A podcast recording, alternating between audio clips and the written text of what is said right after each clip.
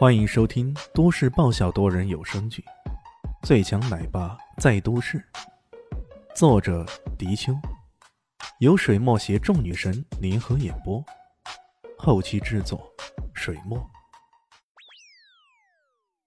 第四百八十八集。喂，帮我定位一个 QQ 号，对，要最精确的。这项技术对于奥西里斯岛的技术人员来说。根本就不成问题。之前林静初捉迷藏，无缘无故冰冻了，就是通过这种卫星定位技术给找出来的。正在等待之际，前面突然听到有人大笑道：“哈哈哈哈真是人在街上走，钱从天上掉。我刚刚转了一圈，还真的捡到一百块呢。说了你也不信。”哈哈哈哈嗯，他这么一笑，马上引起了李炫的注意。他向前望去。看到一个穿着休闲装的男子，正和旁边一个女子在炫耀着呢，手上赫然正拿着一张钱。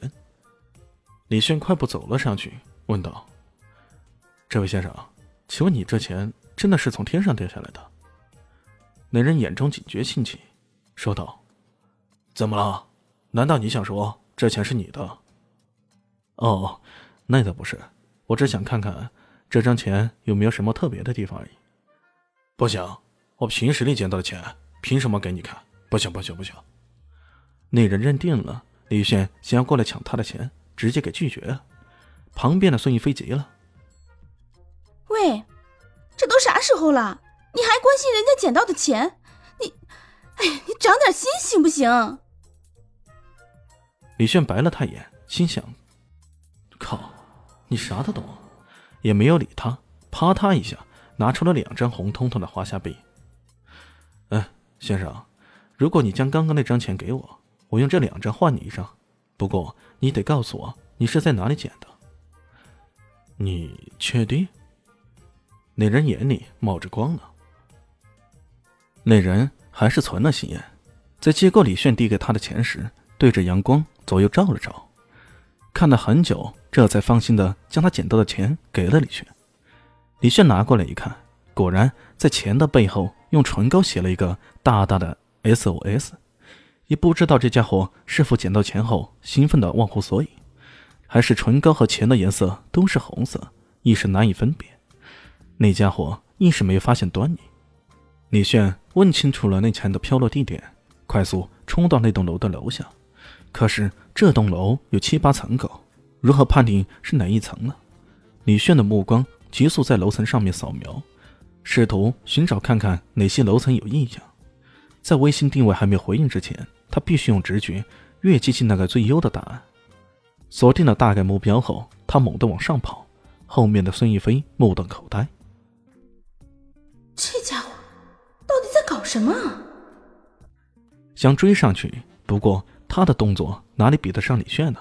只跑了一两层，就看不见对方的影子了。这混蛋！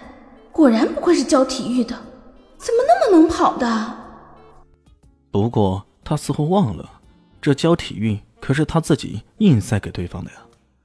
这里的楼多半是后来城市扩建后加建的，所以连电梯都没有。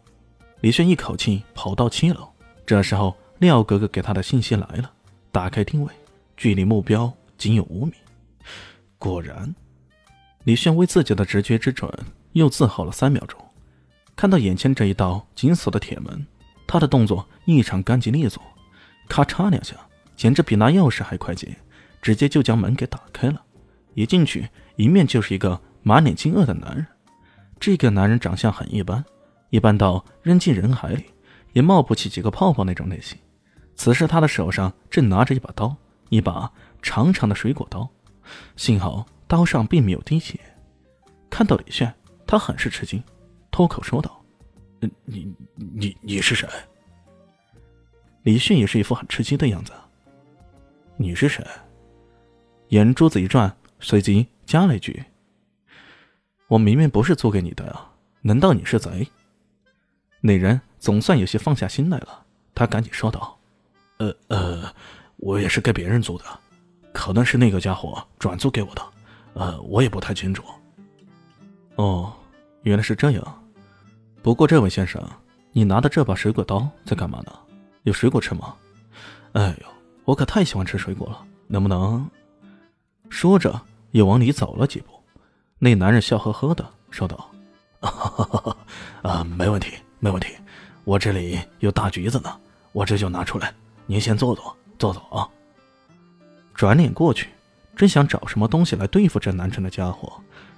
突然，房内传来一阵惊呼，李炫一副好奇宝宝的样子。哎，那里面好像有什么声音呢？哦，我在放电影，电影。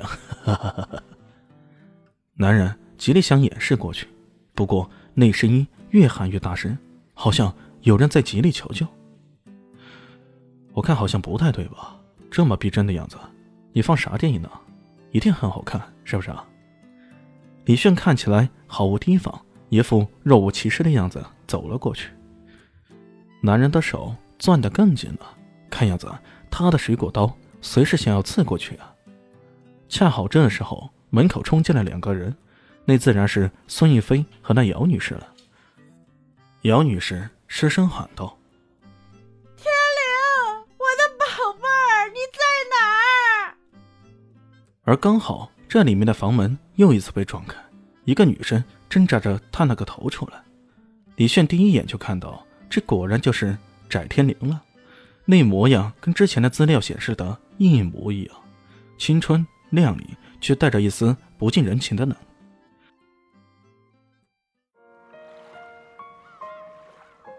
本集播讲完毕，感谢您的收听。喜欢记得关注加订阅，我在下一集等你哦。哦，对了，我是谁？